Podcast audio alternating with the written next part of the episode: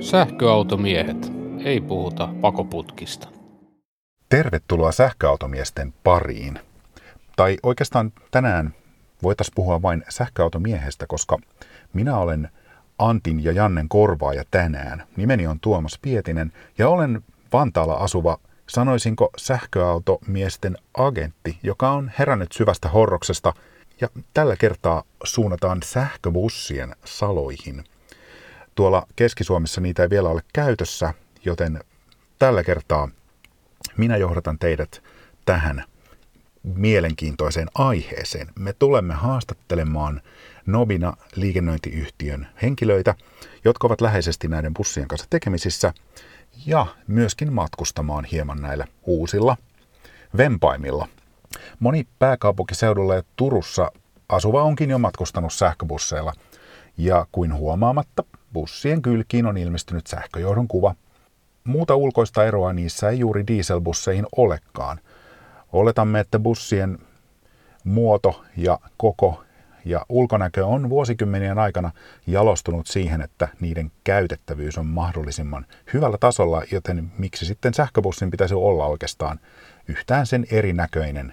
Eli ensimmäiset sähköbussit eivät näytä miltään Tesloilta, vaan ne näyttävät täysin samalta kuin ne aikaisemmatkin pötkylät, mitä tuolla liikenteessä kulkee, mutta siihen ne yhtäläisyydet sitten koko lailla loppuvatkin.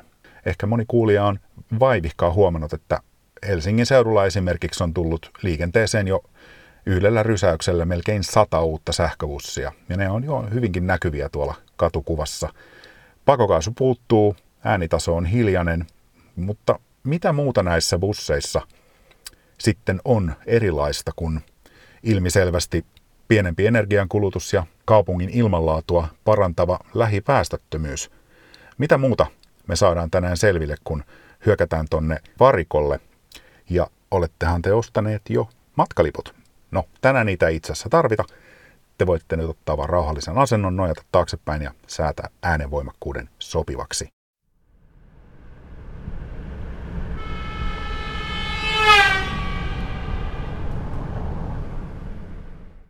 Nyt me olemme täällä Nobinan köysikujan varikolla Vantaalla ja edessäni on kirkkaan oranssi BYDn haitari täyssähköbussi.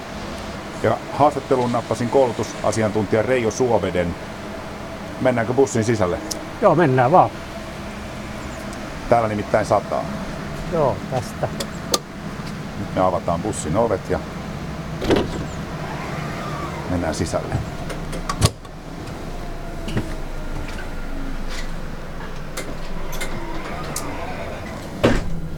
No niin, nyt me ollaan täällä haitaribussin sisällä ja äh, kertoisit Reijo ihan lyhyesti vähän sun työstä tästä, tässä firmassa? Joo, mä olen kuljettajakoulutusasiantuntija ja äh, osallistun ja on tehtävänimikkeen mukaisesti kuljettajan koulutukseen, koulutusten suunnitteluun ja sitten hyvin pitkälle vastaan tuosta kuljettajien valmennuksesta. Eli jos kuljettajat tarvii apua työssään, niin meillä valmentajat, valmentajat sitten käyvät opastamassa joko ajamiseen, ajoneuvon hallintaan tai johonkin muuhun tarvittavaan asiaan. Ää, kuinka kauan sä oot ollut täällä töissä? Mä olen Nopinalla ollut vuodesta 2017 ja, ja tota, puolitoista vuotta nyt tässä, tässä tehtävässä. No kuinka kauan sä oot ollut bussien kanssa tekemisissä? No 80-luvulta lähtien olin silloin puolustusvoimissa liikenneopettajana ja siellä, siellä sitten kaikkiin pyörillä kulkeviin kalustoihin sitten on kouluttanut ja ajannut ja niin edelleen. Um, no miten jos me mennään suoraan nyt tähän asiaan, eli me ollaan nyt tässä niin kuin suurimmassa ja komeimmassa sähköbussissa, joita teillä on nyt useampikin kappale sitten tullut nopeasti liikenteeseen. Ja miten, miten tämä uusi käyttövoima on vaikuttanut tähän teidän ää, niin kuin ajajan kokemukseen? Joo, tämähän ei, ei juurikaan eroa dieselauton ajamisesta, eli Eli tota, toki ääntä on vähemmän, uusi kalusto, hiljainen ja tota, oikein miellyttävä, miellyttävä ajaa. Mutta itse ajaminen, taloudellisuus, niin ihan samalla tavalla ennakoidaan ja, ja tota, ajetaan. No jos sä kerrot ihan tarkasti tästä, tästä yksilöstä, eli tämä on K11U BYD. Mitäs muuta sä voisit kertoa tästä ajoneuvosta? Joo, tämä on 18,6 metriä pitkä. Meillä on näitä nopinalla 44 kappaletta kahdella eri varikolla. Tämä on 2,55 metriä leveä, leveä ja 3,44 metriä korkea. Ja tota, kokonaispaino on 28 tonnia, eli melkoinen, melkoinen järkäle.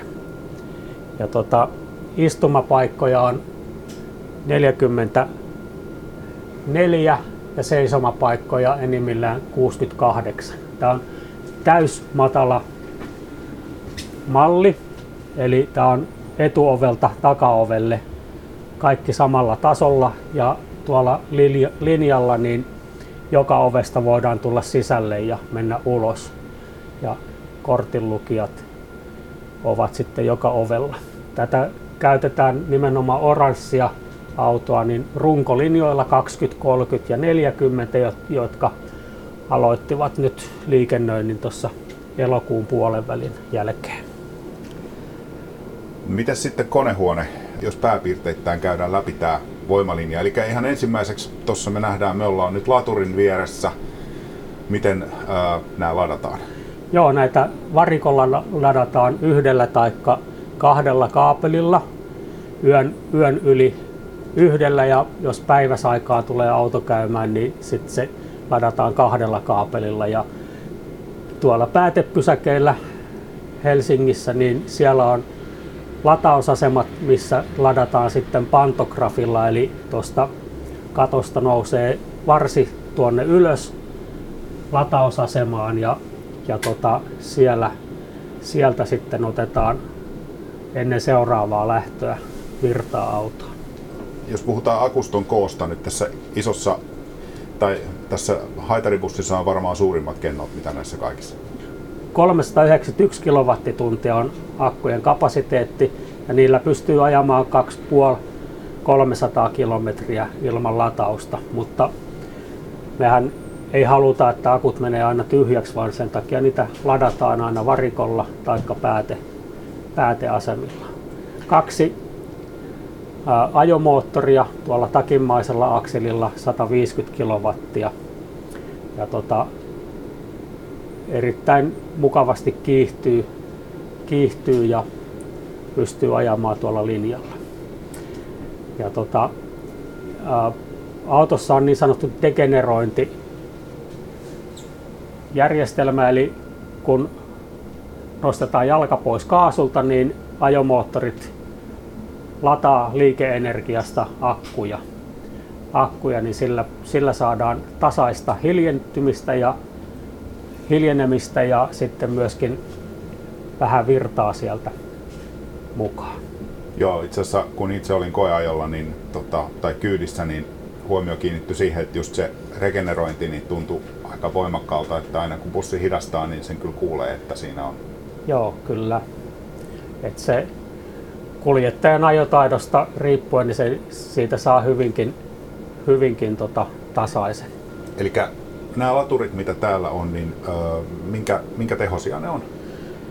Niistä, niistä tulee yhdestä kaapelista noin 50 kilowattia ja kahdesta sitten, sitten tota 100 kilowattia ja taustajärjestelmä hoitaa sitten sen latauksen sen mukaan, miten auto tarvitsee tai, tai se on ohjelmoitu. Eli tässä autossa on itsessään kaksi latausliitintä. Kyllä, ja sitten tässä nivelautossa on se pantografi varsi tuolla katolla. Ja se pantografi antaa myös sieltä sen se, paljon? Se antaa lataus on jopa 300 kilowattia, että se on tosi, tosi nopea. Joo. Olin näkevinäni tuossa kääntöpaikalla, että se pantografin ajaminen ei ollut ihan ehkä yksinkertaisin homma. Joo, se, se vaatii aika, aika tarkan asemoinnin, että auto on sopivalla etäisyydellä, ei ole liian edessä ja liian takana, että se pantografi osuu sinne latausasemaan ja lataus alkaa sujuvasti, ettei tarvi, tarvi tota, lähteä peruuttelemaan ja vekslailemaan. Kun teet, teet koulutusta tässä firmassa, koulutat kuljettajia, niin onko tähän bussiin koulutus jollain tavalla erilainen kuin aikaisemmin? Joo, kyllä tähän on ihan oma, oma koulutuksensa. Koulutetaan kaikki hallintalaitteet ja sitten pieni ajokoulutus ja, ja myöskin se latauskoulutus on sitten kuuluu siihen koulutusohjelmaan. Ja varsinkin täällä Köysikujan varikolla niin myöskin koulutetaan tuota peruuttamista, koska se on vähän erilaista tällaisella nivel, nivelautolla kuin tavallisella linja-autolla. Niistä tarvitaan varikoilla ja sitten sitä voi tarvita myös se pantografilla. Joo, kyllä, mutta, mutta tota, pääosin, pääosin tällä varikolla, kun lähdetään, lähdetään siirtymään linjalle, niin joudutaan peruuttamaan tästä, tästä tota, latauspaikasta paikasta ulos. Joo. Um, Onko tässä äh, jotenkin kehittyneempää esimerkiksi etähallintaa kuin noissa vanhoissa busseissa, että pystytäänkö niin kuin firmassa näkemään paremmin, mitä nämä tekee tai mitä näille kuuluu? Joo, kyllä se, se on oikeastaan kaikki samat, samat tota, ominaisuudet kuin dieseleissäkin, eli koko ajan nähdään, missä auto on menossa ja lataukseen liittyen sitten on siellä latausjärjestelmässä omia, omia tota, seurantoja, että meidän liikennekeskus näkee esimerkiksi, että onnistuuko se lataus ja ottaako se auto sitä latausta vastaan. Ja sitten näkee, näkee myöskin ajon aikana sen lataustilanteen, että jos uhkaa mennä liian alhaiseksi, niin sitten hätätilassa voidaan vaihtaa se auto kesken, kesken sarjaa, ettei, ettei tarvitse odottaa akkujen loppumista. Se on, se on hyvin sanottu, että odotetaan akkujen loppumista. tota, ja sitten toisinpäin voi sanoa, että odotetaan niin latautumista, mutta oliko se näin, että 16 vuoteen ei ole ollut nivelautoja? Joo, ne on ollut pitkä, pitkään poissa, poissa ja nyt, nyt sitten tänä vuonna tekivät uuden, uuden paluun. Halutaan vähentää autojen määrää keskustassa, mutta lisätä kumminkin sitä matkustajakapasiteettia. No tota, miten talvi? Ää, talvikokemuksia ei vielä ole. Onko näissä akuissa esilämmitystä mahdollisesti? Joo, kyllähän ne latauksen aikana vähän lämpenee, että siinä, siinä että varsinaista meillä Suomessa, Suomessa ei ole talviajosta, mutta Ruotsissa on ihan hyviä, hyviä kokemuksia, että ei, ei ole sen puolesta ollut ollut haittaa. Eli nyt jos mietitään ähm, aikaisempaa haitaribussia, dieselbussia, niin kuinka paljon painoeroa tässä bussissa on? Kyllä tämä vähän, vähän painavampi on, koska on noita akku, akkupaketteja. Niin tota, mutta siellä varmastikin 15 vuodessa on kaikki tekniikka kehittynyt niin, että me pärjätään, pärjätään myöskin liukkaalla. Aivan. Se riippuu vähän siitä tota, luistoneston aktiivisuudesta sitten, että kuinka helposti pääsee liukkaasta paikasta liikkeelle. Ja... Kyllä, ja onhan tuolla taka, takimaisella akselilla, joka vetää, niin siellä on painoa sen verran, että pitäisi, pitäisi toimia. Joo, ja osa näistä akuista on rungossa ja osa on tuolla katolla. Joo, kyllä. Ja sitten tässä on erikseen, erikseen 24 voltin aku, akusto, joka hoitaa sitten näitä kaikkia muita oheistoimintoja, muun muassa näitä ovien aukaisuja ja ilmastoin, ilmastoinnin käyttöä ja puhaltimien käyttöä. Miten jarrut? Onko tässä regeneroinnin lisäksi kuitenkin ihan normaali painelmajarrut? Tässä on ihan normaali painelmajarrut. Eli siinä suhteessa ei eroa ei, muista? Ei eroa, joo. Aivan. Onko tota asiakkaista, asiakkaissa tai kuljettajissa niin ollut minkälaisia reaktioita? Joo, kuljettajat oli tosi innoissaan kun tuli näitä sähkö, sähkölinja-autoja ja tykkäävät, tykkäävät ajaa. Matkustajat pitää hiljaisuudesta ja kitinättömyydestä.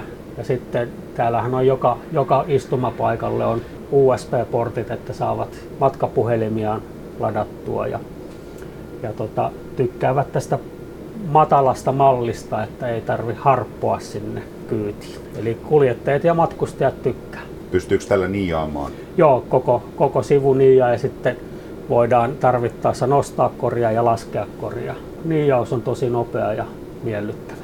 Ja sitten keskimmäisellä ovella on invaramppi, mistä saadaan pyörätuoli asiakaskyytiin ja tarvittaessa rollaattori.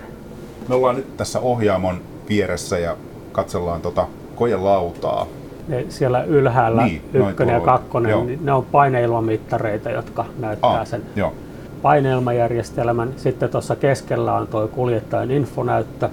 Se näyttää siellä ajoakkujen ja käynnistysakkujen latausmäärän ja sitten ajon aikana se näyttää myöskin sen, että kuinka paljon auto kuluttaa sitä virtaa ja degenerointijarrutuksessa kuinka paljon ottaa vastaan sitä. Ja sitten valikon kautta saa muita näkymiä, muun muassa paljonko on vepastossa polttoainetta jäljellä. Joo, eli tässä lisätietona, että osittain bussin lämmitys tehdään ilmalämpöpumpulla ja sitten täällä on myöskin polttoöljykäyttöinen vebasto, jolla saadaan sitten lämpöä varmaan talvella lähinnä. Joo, talvella alle nollan lämpötilassa niin lähtee vepasto päälle ja lämmittää noita matkustajatilassa olevia pattereita ja kuljettajatilassa olevaa patteria. Jokainen sähköautoilija tietää, että jos kylmänä aamuna lähtee liikkeelle, niin pelkkä auton lämmitys voi viedä 6 kilowattia suoraan tehoa, joka on suoraan pois toimintamatkasta. Että tässä tapauksessa sitten on, sanoisinko, en mä nyt sano kompromissi, mutta on tehty ihan ehkä ihan järkevä päätös. Se on kuitenkin aika pieni se polttoöljyn määrä, mikä siinä tarvitaan. Kyllä. Että minkälaista käyttöikää näille odotetaan? Kyllä olen kuullut, että jopa 20 vuotta, että nuo akuthan on paketeissa, mitkä pystyy helposti vaihtamaan. Sitten jos paketti vikaantuu, niin muutamassa tunnissa pystytään se paketti vaihtamaan ja käyttämään sitten, korjaamaan tai käyttämään jossakin, jossakin muussa. Niin ja ne osittain ne on varmaan vaihtokelpoisia noin lyhyempiäkin malliakkujen kanssa. Kyllä. Niin tämähän on, tota, kun tämä on hiljainen auto, niin tässä on sellainen ääniefekti tuolta ulkoa, kun tällä ajetaan alle 20 kilometriä tunnissa, niin se pitää semmoista surinaa niin, että se havahtuu ne ulkopuolella olevat. Eli jalankulkijan suojaksi. Kyllä. Ja se kytkeytyy sitten pois. Heti, heti kun nopeus ylittää 20 kilometriä tunnissa. Se on semmoinen aika, aika vaimea, mutta sillä jäljitellään vähän sitä moottorin ääntä. Mm. Tähän ei ole vielä menty, että siellä olisi joku Novinan oma mainos tai joku semmoinen? Ei, ei ole. Oma äänimaisema? Joo, ja meillähän toi järjestelmä sitten varikolle ajettaessa kertoo näyttö kuljettajalle vähän ennen varikkoa, että mille latausasemalle ajaa ja montako kaapelia kytkee kiinni. Eli se on hoidettu sieltä taustajärjestelmän kautta. No mitäs nyt, jos tota, jotakuta kiinnostaisi kuljettaa sähköbussia, niin mitä pitää tehdä?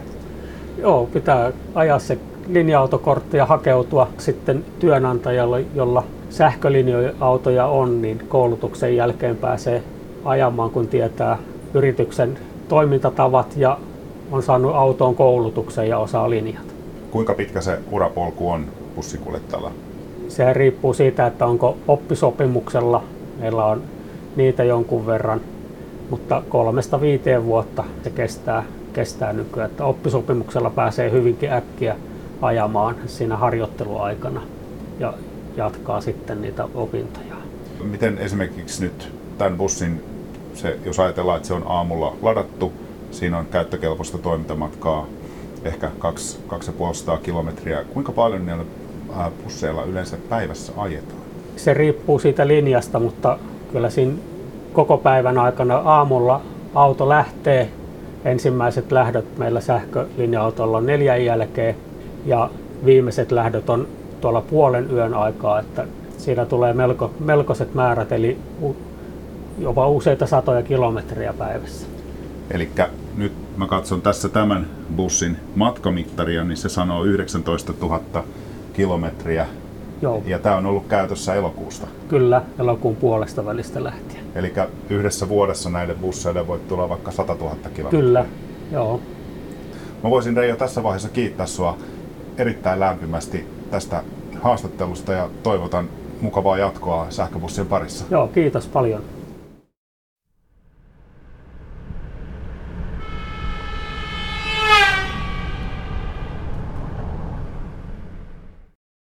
Kohta teen äänivertailun istumalla sähköbussin ja dieselbussin kyydissä vuorotellen, mutta sitä ennen välilataus.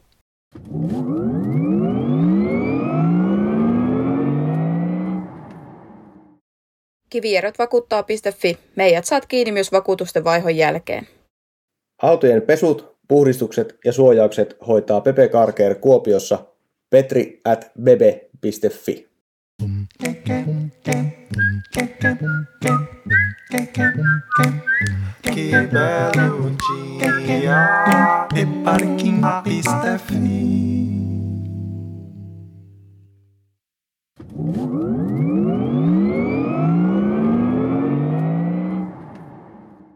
Tervetuloa takaisin. Nyt menemme siis ensin sähköbussin ja sen jälkeen vielä dieselbussin kyytiin. Kommentit ääninäytteiden jälkeen.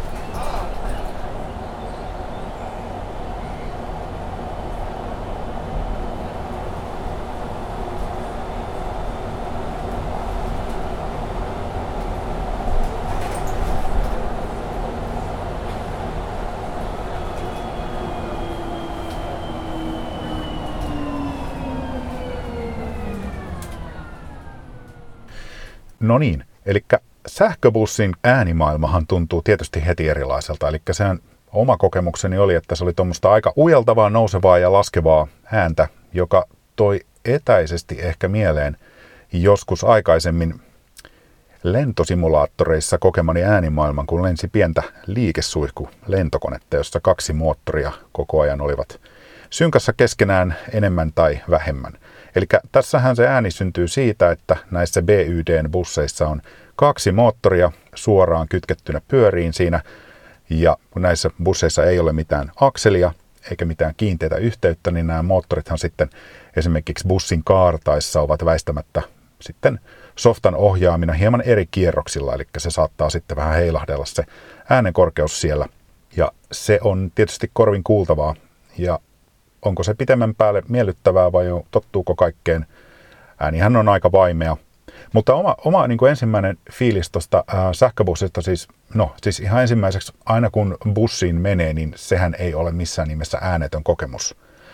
Itse on ajanut kaksi vuotta sähköautolla ja nyt on alla ID4 Pure Performance ja se on mun mielestä ihan kohtuullisen hiljainen auto.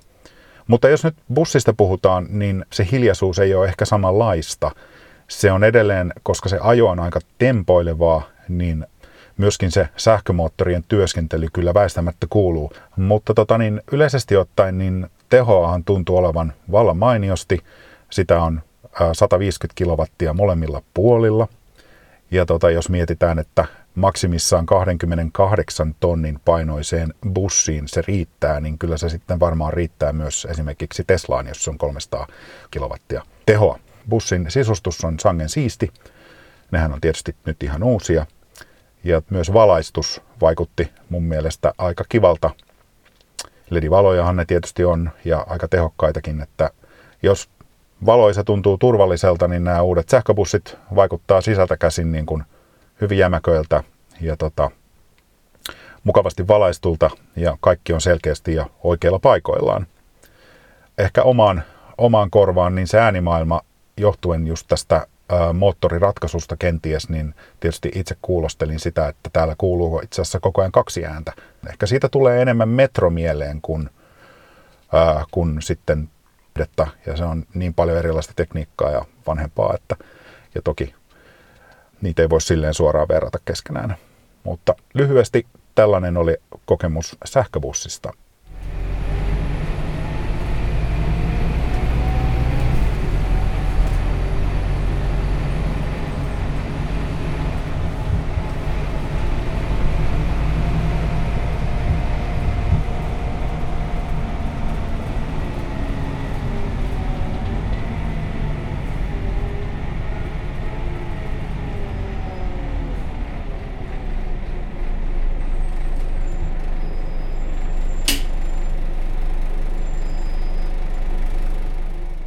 No sitten mentiin niin kuin old school dieselbussin kyytiin ja tähän nyt ollaan totuttu. Meno on no suhteellisen tasasta sekin, mutta siinä on semmoinen niin kuin tyhjäkäynnin runksutus, joka sitten myöskin resonoi siellä ympäri bussia tärisevinä penkkiriveinä tai muina välillä, että se on aika voimakas se dieselmoottorin aiheuttama tärinä, mikä täysin puuttuu sähköbussista. Ja sitten ehkä se vaihteiden vaihtamisen pieni nykiminen, vaikka se onkin hyvin tasainen se voimalinja siinä bussissa dieselmoottorillakin. Ehkä se, mikä on niin kuin omiin korviin kuuluu, että se on semmoista jatkuvaa ulinaa myöskin se dieselmoottorin, tai ehkä vähän semmoista vaikerrusta se dieselmoottorin niin kuin äänimaailma. Eihän se mitenkään niin kuin ehkä kauhean rauhoittava äänimaailma ole myöskään se dieselbussi siinä, missä sähköbussissa oli sitten semmoinen ehkä vähän musikaalisempi elämys muuttuvan sävelkorkeuden ansiosta ja välillä kahden erikin sävelkorkeuden ansiosta. Mutta jos menet dieselbussiin, niin tiedät, ne on olleet samankuuloisia jo hyvinkin pitkään. Ja tässä suhteessa niin uskon, että myöskin ehkä vähän erilaiset voimalinjaratkaisut sähköbusseissa saattaa myöskin pitää ehkä vähän erilaisia ääniä. Tosin uskon, että niin paljon yksinkertaisempaa on laittaa sinne kaksi suoravetämoottoria kuin jotain akselistoa, että todennäköisesti tämä ratkaisu on hyvinkin yleinen. Yleisesti äänen tasosta se on ehkä vähän subjektiivista, mitään desibelimittaria mulla ei nyt ollut mukana. Ja nauhoittaessani näitä, niin äänentasot ei ollut ihan samassa koko ajan. Mutta niin kuin mä toteaisin, että se yleisäänen taso on sähköbussissa ehkä hieman matalampi, mutta tota, niin mittaamatta sitä nyt tarkasti, niin en voi sanoa montako desibeliä, mutta voisin, voisin ehkä sanoa, että se on ehkä kolmesta kuuteen desibeliä hiljaisempi, mutta se riippuu kovasti siitä, että minkälaisilla nopeuksilla ajetaan ja sitten pysähdelläänkö koko ajan ja jarrutellaanko koko ajan. Että dieselbussissa jarruttaminen ei tuota meteliä oikeastaan, kun bussi hidastaa, mutta sähköbussissa se on myös regeniä ja se regenikin kuulostaa oikeastaan aika samalta kuin ajettaisiin eteenpäin. Ja samoin mitä kovempaa sähköbussi menee, niin sitä korkeammaksi se ääni nousee siellä, kierrokset lisääntyy. Ja siinä missä taas sitten dieselbussilla ne pysyy koko ajan siinä samassa, koska siinä bussissa on vaihteisto. Että toiset tykkää ädistää ja toiset tykkää kyttyrää. Ja nämä oli mun fiilikset. Erittäin jännältä kuulosti tämä PYD sähköbussi. Aika vähän semmoiselta tieteisleffan meiningiltä ja ihan pikkasen myöskin ehkä, ehkä jollain tasolla vähän niin kuin kaksimoottoriselta lentokoneelta.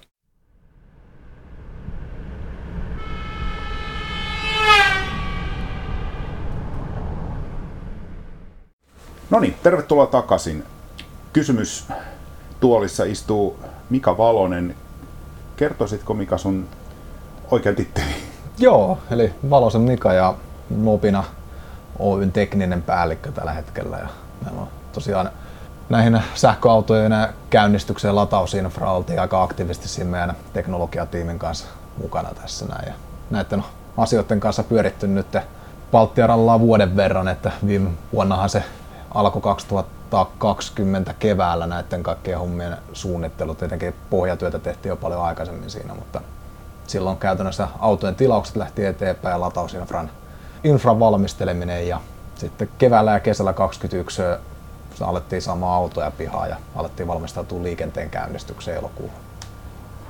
Miksi bussit voi sähköistyä näin voimakkaasti jopa ennen niin kuin henkilöautoliikennettä? Oh, siinä on aika pitkälti tällä hetkellä se tietenkin kansainvälistä ja Suomenkin tavoitteet päästöjen vähentämisestä ja myös HSLkin esimerkiksi tällä HSL-alueella on sitoutunut siihen päästöjen vähenemiseen ja se on tällä hetkellä sähköbussiliikenne tietenkin on tehokas keino tällaisen joukkoliikenteessä päästöjen vähentämiseen.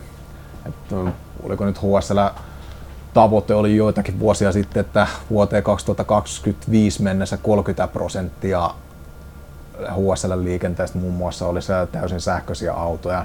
Nyt se tuntuu, että se nopeutuu koko aika se sähköpussien määrä liikenteessä. Johtuu muun muassa siitä, että kun voitetaan tarjouskilpailuihin asetetaan tavoitteeksi, että siellä täytyy tietty määrä olla sähkölinja-autoja.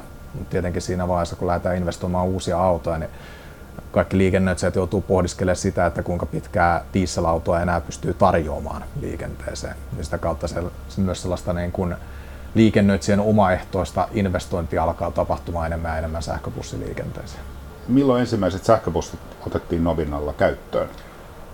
Nopina konsernissa ensimmäiset sähköpussit taisi olla 2014-2015 paikkeilla Engelholmissa Ruotsissa. Silloin meille tuli, nyt en tarkkaa lukua muista, mutta kyllä se taisi joku vajaa parisenkymmentä PYDtä tulla meille silloin. Niin sitä kautta ollaan tietenkin kokemusta kerätty. Ää, Meillä oli hetken aikaa yhden lyhyen sopimuksen aikana linkkereitä käytössä tuossa vuonna 20 ja nyt vuonna 2021 me varsinaisesti käynnistettiin sitten isosti tämä sähkölinja-autoliikenne. Me otettiin 37 autoa Turussa käyttöön heinäkuun alussa ja nyt sitten nämä 78 autoa HSL alueelle käyttöön elokuun puolessa välissä. No, tuleeko lähivuosina paljon lisää? No, me ollaan tilattu jo tällä hetkellä ensi elokuun, elokuussa alkavaan liikenteeseen 70 uutta. Eli tämä määrä piki tuplaantuu jo Aika lailla. Meillä on tällä hetkellä 80 nyt HSL-alueella liikenteessä. Vuoden vaihteessa Turussa sitten 43 sähköautoa. Ja tosiaan sitten ensi, ensi kesänä ne saadaan se 70 lisää vielä. Mites jos nyt kuulijoille vähän valotetaan tätä mittakaavaa HSLn liikennealueen bussimäärästä? Mitä luokkaa busseja liikkuu? Oh, olikohan niitä Palttiaralla 1300 täällä HSL-alueella. Hmm. Et siitä, siitä nyt eh, tällä hetkellä niin tosiaan, jos muistan oikein, niin kilpailijoilla pyörii siinä 340 sähköautossa ja meillä tosiaan se 80 täällä alueella. Lähestytään 10 prosenttia jo. Pikkuhiljaa. Joo. Miten sitten, jos mietitään käyttökustannuksia ja huoltoja, jossa aikaisemmin ollaan huolettu busseja, tankattu niitä dieselillä lähes jatkuvasti, ja tämä kilometrin määrä on aika suuri, mitä busseilla ajetaan, niin sähköön siirtyminen varmaankin on järkevää. No kyllä se tietenkin kilpailu, kilpailussa vaaditaan jo sähköautoliikennettä, ei ole enää vaihtoehtoa ja ajaa niin kuin kaikkea liikennettä dieselillä, sillä vaaditaan tietty osuus. Tietenkin se pidemmän päälle aika tulee näyttämään, jos miettii dieselautoa verrattuna sähköautoon, niin komponenttimäärähän on huomattavasti pienempi. Eli viimeiset dieselautot, mitä on tullut Euro 6-tekniikalla, niin se on aika iso osa tai todella paljon sellaisia herkkiä komponentteja, mitkä liittyy nimenomaan päästöjen hallintaan, NOx-anturit ja AD-järjestelmät, hiukkassuodatinjärjestelmät, niin niitä ei tosiaan sähkölinja-autossa enää tarvita. Komponentit on yksinkertaistunut, totta kai komponentin hinnat alkaa olla kalleimpia se vaikuttaa tietenkin auton ostohintaan. Eli tietenkin sähköautot on kalleimpia kuin dieselautot, mutta sitten toisaalta taas se auton kulutus, kun siirrytään dieselistä sähköön, niin putoaa merkittävästi siitä, varsinkin näillä polttoainehinnoilla, niin siinä alkaa se ero kasvamaan ja kasvamaan koko aika. Niin dieselin hinta tuskin halpenee lähivuosina. No se jää nähtävä, se epäilys on, ettei se kovin paljon ainakaan alaspäin siitä tule. Hmm. No teille liikennöijänä, niin mikä on ollut suuri muutos teille tässä käyttövoiman vaihdoksessa? Kyllä se pitkälti se kulttuuri on, että koko ajatusmaailma täytyy aika pitkälti muuttua, muuttua siihen, että jos ajattelee esimerkiksi dieseliä, ne tankkaat sitä, sä pystyt ajaa sillä tietyn määrän ja se käytännössä se uudelleen latautuminen tapahtuu jossain parissa minuutissa. Eli lyödään polttoainetta tankkia ja taas pystyy ajamaan. Sähköautolla joutuu huomioimaan sen, että se, silloin kun se niin sanottu käyttövoima menee loppuun, sieltä täytyy varautua siihen, että se saattaa se auto seisoa siinä muutamankin tunnin ennen kuin sillä pääsee liikenteeseen. Eli se täytyy se liikennerytmi suunnitella täysin uusiksi siitä ja varautua myös siihen, että toi, toi olosuhteet muuttuu, se vaikuttaa sähkön kulutukseen. Ja pitää myös huomioida tosiaan se latausajat niissä. Kerrotko vielä näistä teidän pikalatureista täällä varikolla?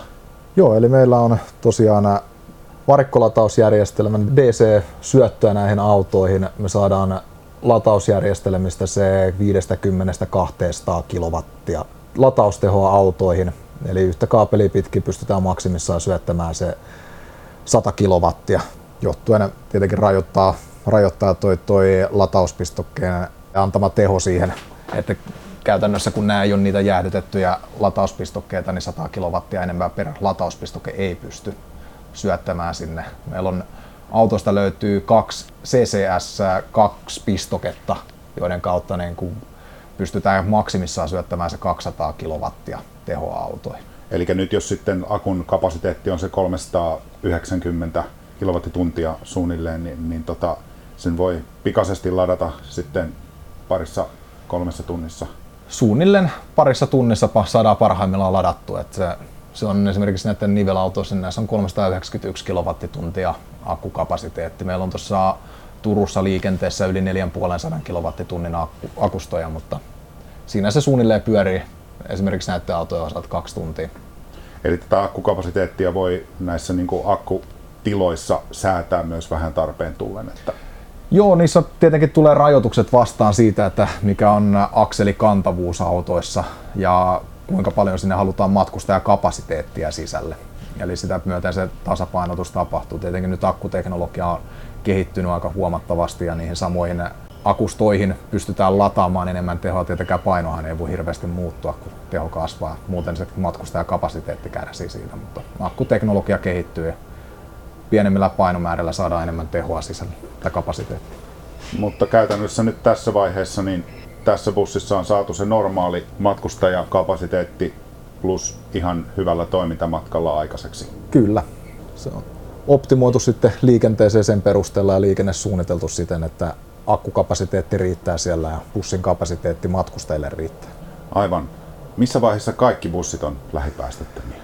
No se on hyvä kysymys. Se, tota, kyllä se pitkälti menee koko aika siihen suuntaan, että ainakin puhutaan aina kaupunkiliikenteen autoista, niin nyt on, tästä on lähtenyt niin sanotusti puumikäynti ja koko aika mennään siihen suuntaan, että uudet, uudet toimitetut autot on täyssähköisiä. Se sitten näkyy, näkyy tulevaisuuden päästä. Uskoisin, että tässä on niin kuin HSLn alkuperäisiin tavoitteisiin nähdä, jos muistan oikein, niin se oli tosiaan 2025 pitäisi 30 prosenttia autoista olla täyssähköisiä autoja, niin mutta tietenkin siinä se, että me pystytään investoimaan itse myös niihin, niin kilpailutulokset näyttää sen. Aivan. Ja kuten tuossa Reijon kanssa puhuttiin, niin bussien käyttöijät on aika pitkiä. Joo, kyllähän ne tietenkin, busseissahan tulee tietenkin rakenteelliset rajoitukset jossain vaiheessa vastaan ja milloin se on se auto itsessään uudistuskelpoinen. Tällä hetkellä, jos muistan oikein, niin yli 16 vuotta vanhaa autoa ei, ei voi näissä esimerkiksi HSLn alueella käyttää liikenteessä. Sähköbusseihin on tullut jonkun verran helpotuksia siihen, mutta teoriassa se riippuu käytännössä akkuinvestoinnista. Akuthan ei tietenkään loputtomia kestä, niissä tulee jossain vaiheessa se state of health vastaan, milloin niitä ei ole käytännössä se auton range putoaa koko aika, mitä enemmän niillä akuilla ajetaan, eli se ei pysty varaamaan enää sinne sitä määrää, mitä se on alun perin, alun perin tehtaalta lähtiessään ollut. Niin jossain vaiheessa se akuston vaihto tulee eteen ja jos puhutaan jostain esimerkiksi 10 vuoden päästä sen jälkeen tiedetään mikä se state of health on akuissa ja mikä on akustojen hinta. Kannattaako ne uusia vai onko se uuden bussin investointi? Mutta se saattaa olla jo miljoona kilometriä sillä bussilla. Se helposti pystyy olemaan. Miljoona kilometriä on bussille ihan ok. Kyllä on, on ihan saavutettavasti. Että me ollaan niin dieselautoilla esimerkiksi tämä kaupunkiliikenne on sen verran rasittavampaa, että jos mietitään esimerkiksi dieselautoja, niin se siinä vaiheessa, kun ylitetään se miljoona kilometriä, se alkaa olemaan moottorille aika raskas käyttöikä ja tietenkin rakenteet on jonkun verran jo kärsineet siitä, mutta tietenkin kaikki osat on vaihettavissa, jos auto on hyvä kuntoinen sisältä alusta kunnossa, niin ei siinä ole mitään syytä sitten, että miksei sitä käyttövo- käyttövoimakomponenttejakin pystyisi sieltä uusimaan. No mitenkäs kun teillä on nyt paljon dieselbusseja edelleen käytössä, niin olin näkevinäni, että se nimenomainen Linker-firma myös muuttaa dieselbusseja sähköbusseiksi. Joo, näin on, että niillähän taisi alun perin ollakin se, että ne käytännössä retrofittas tai teki näitä konversioautoja. Muistaakseni ne aloitti näistä kapuksista ja niihin, niistä ne teki sitten täyssähköisiä autoja. Taitaa tällä hetkellä pyöriä vieläkin sen saman bisneksen ympäri. Aivan. Joo, aika näyttää tietenkin sitten, että meneekö kaikki kaupat aina vaan massiivisille Kiinafirmoille vai onko innovaatiolle tilaa Suomessakin? Kyllä, sen aika näyttää. Oletteko te joutunut näillä varikoilla niin uudistamaan sähkösopimuksia? No totta kai. Että tietenkin siinä vaiheessa, kun me rakennetaan tämä latausinfra, me esimerkiksi tälle varikolle ollaan jouduttu tekemään kokonaan uudet sähkösopimukset. No, Tuossa on esimerkiksi, näet, niin pari muuntamoa rakennettu tätä latausinfraa varten ja niiden tietenkin tuo 20 kilovoltin syöttö, syöttö sitten suoraan verkkoyhtiöltä. Oletteko te muuten sitoutunut käyttämään uusiutuvaa sähköä näissä? Kyllä ollaan, se lukee hankintasopimuksessakin. Aivan. Muuten siitä ei olisi ehkä semmoista kuitenkaan imakohyötyä, että mm. jos ne kulkisi hiilellä. Niin... Niin. Aivan. Mitä luulet, että tarvitaanko näitä sähköjohton kuvia enää bussin kylkeen? Oh, kyllä mä uskon, että viiden vuoden päästä tämä alkaa olemaan aika sellaista, sellaista niin sanottua normaalia operointia sähköbussiliikenteellä, että näitä näkyy jo sen verran paljon. Tietenkin meidän tilaaja päättää, miltä autot näyttää ulkoa, mutta uskoisin, että siitä tulee aika sellaista normaalia rutiinia ainakin matkusta- matkustajille, että he tulevat näkemään näitä tulevaisuudessa enemmän ja enemmän. Matkustajille bussi asiakaskokemus niin on varmasti tarkkaan sidoksissa sen, sen kanssa, että tulevatko ne ajallaan pysäkille. Kyllä. Siinähän se on matkustajilla varmasti se tärkein asia on päästä ajoissa paikasta A paikkaan B. Näissä autoissa on jo USB-liitännät, niin sometus ei katkea hetkeksikään. Ei, ei katke, että joka paikasta löytyy kyllä kännykän latausmahdollisuudet ja muitakin näitä uusia toimintoja näiden, näiden autojen osalta, niin varmaan matkustajille näkyviä on nämä, nämä, nämä uudet TFT-näytöt sisällä, mistä pystyy näkemään seuraavan bussipysäkin saapumisajan ja miten ne menee sen osalta. Niin enemmän Siin- infoa. Siinä on joku GPS-pohjainen info, joka sitten kertoo, missä tämä bussi menee ja sitten se Joo, se tulee suoraan se tietolipun myyntijärjestelmässä. Se seuraa sitä autoa GPSllä ja tietää, että missä se liikkuu, mikä linja on ja milloin, milloin auto saapuu seuraavalle pysäkille. No, onko bussiliikennöinti muuttumassa ajamisesta softan kehitykseksi?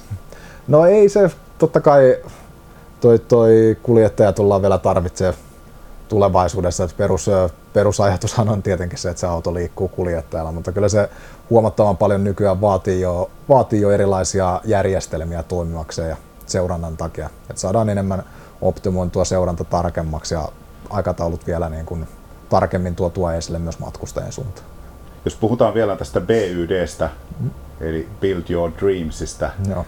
mikä kuulostaa hieman ehkä kiinalaiselta, niin tota, oliko tässä varten otettavaa kilpailua?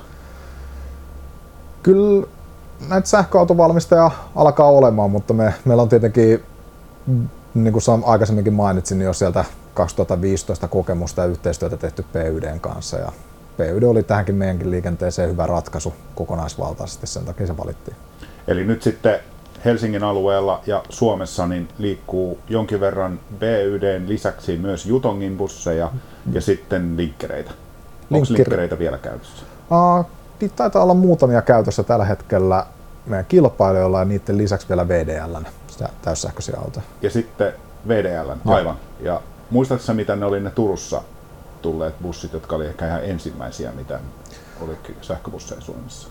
Muistaakseni Tur- Turussa on ollut linkkereitä liikenteessä ihan alun perin. Ja nyt kun me aloitettiin siellä liikenne, niin meille tuli sinne PYDtä ja sitten tosiaan kilpailijalle taisi tulla vielä jutongeja sinne liikenteeseen. No tota, olisiko lähitulevaisuudessa mahdollista, että bussit eivät tarvitsisi kuljettajia? Meillä on esimerkiksi Nopina, meillä on äh, yritys äh, Ruotsin puolella, mikä on Nopina Technology, ja he ovat äh, aika pitkälti yhteistyötä kehittäneet tämän EasyMilein kanssa jo tällaista itsestään kulkevasta autosta. Puhutaan nyt sellaista pienestä linja-autosta, sinne mahtuu muistaakseni 6-10 matkustajaa sisällä, mutta se ajaa, ajaa jo täysin itsestään. Totta kai la, ei vielä salli sitä kuljettaa ilman kuljettajaa, eli siellä täytyy olla kuljettaja varu, varmuuden vuoksi ohjaamossa, jos jotain tapahtuu ja se seuraa kuitenkin liikennettä. 2-30 vuotta kun mennään eteenpäin, niin tietenkin asetuksestakin riippuen niin täysin mahdollista, että autot ei enää tarvitse kuljettajaa. Sen näkee, miten tämä sensoritekniikka ja muu vastaava kehittyy. Kyllä, varmasti ja todennäköisesti uskon, että siinä on jotkut tietyt, tietyt ää, tarkoin valitut linjat tai operointireitit, missä sitä pystytään sitten suorittamaan. Että tietenkään ihan kaikkeen mahdolliseen se ei välttämättä vielä parinkymmenen vuoden päästä taivu se tekniikka. Mm. Jos meillä on kuuntelijoiden joukossa nyt vielä sellainen, joka ei ole vaikka täällä pääkaupunkiseudulla mm. matkustanut sähköbussilla, niin kerrotko vielä millä linjoilla niitä liikkuu? Joo, eli linjoilla 20, 30 ja 40 kulkee tällä hetkellä nämä meidän niin sanotut nivelsähköautot, että sieltä löytyy ja sieltä pääsee niiden kyytiin. Eli me toivotetaan kaikki meidän podcastin kuuntelijat niin sähköbussin kyytiin. Tervetuloa vaan kyytiin, että saa tulla tutustumaan ja palautetta antaa tietenkin, siitä ollaan kiinnostuneita aina. Tässä vaiheessa suuret kiitokset Nobinalle, Mikalle ja Reijolle. Nyt heitän mikrofonin takaisin Päijät-Hämeeseen ja Antille. Moi moi! Kiitos Tuomas. Tämä oli vähän tämmöinen kokeilujakso, erilainen tapa tuottaa podcasteja. Eli Tuomas lähestyy meitä itse ja hänen aloitteestaan tämä jakso sitten syntyi. Eli hän sopi itse nuo haastattelut, kävi nauhoittelemassa ja sitten koosti sen paketin kasaan ja lähetti meille. Ja minä sitten tästä tein loppusilauksen tälle jaksolle. Äärimmäisen mielenkiintoinen projekti oli tällainen kuuntelijan tekemä jakso. Mikäli teille muilla kuuntelijoilla on myöskin ajatuksia, minkälaisia jaksoja voisi tehdä, tai jos te haluaisitte itse tehdä meille jakson, niin pistäkää ihmeessä viestiä sahkuautomiehet at gmail.com. Kiitos meidän pääsponsoreille EV-asema, kivijärjetvakuuttaa.fi ja Jussi Jaurala sekä Patreon-sponsorimme Heikki Silvennoinen ja Matti Jouhkimo. Lisäksi kiitokset muille patroneille Harri Ruuttila, Oskar Carson, Ari Laakso, Harri Jokinen, John Erik Sivula, Jukka Alander, Jussi Hiatala, Miika Haapala, Mika Reinikka, Nikolas Lehto, Olli Vähätalo, Sauli ja Samuel Jusliin, Tatulaine, Timo Ruokolainen ja Vikke Niskanen. Kiitos! Tällainen spesiaalijakso tällä kertaa ja kiitokset vielä myöskin Tuomakselle tämän jakson tekemisestä. Palataan perjantaina asiaan. Kiitos hei! Sähköautomiehet. Ei puhuta pakoputkista.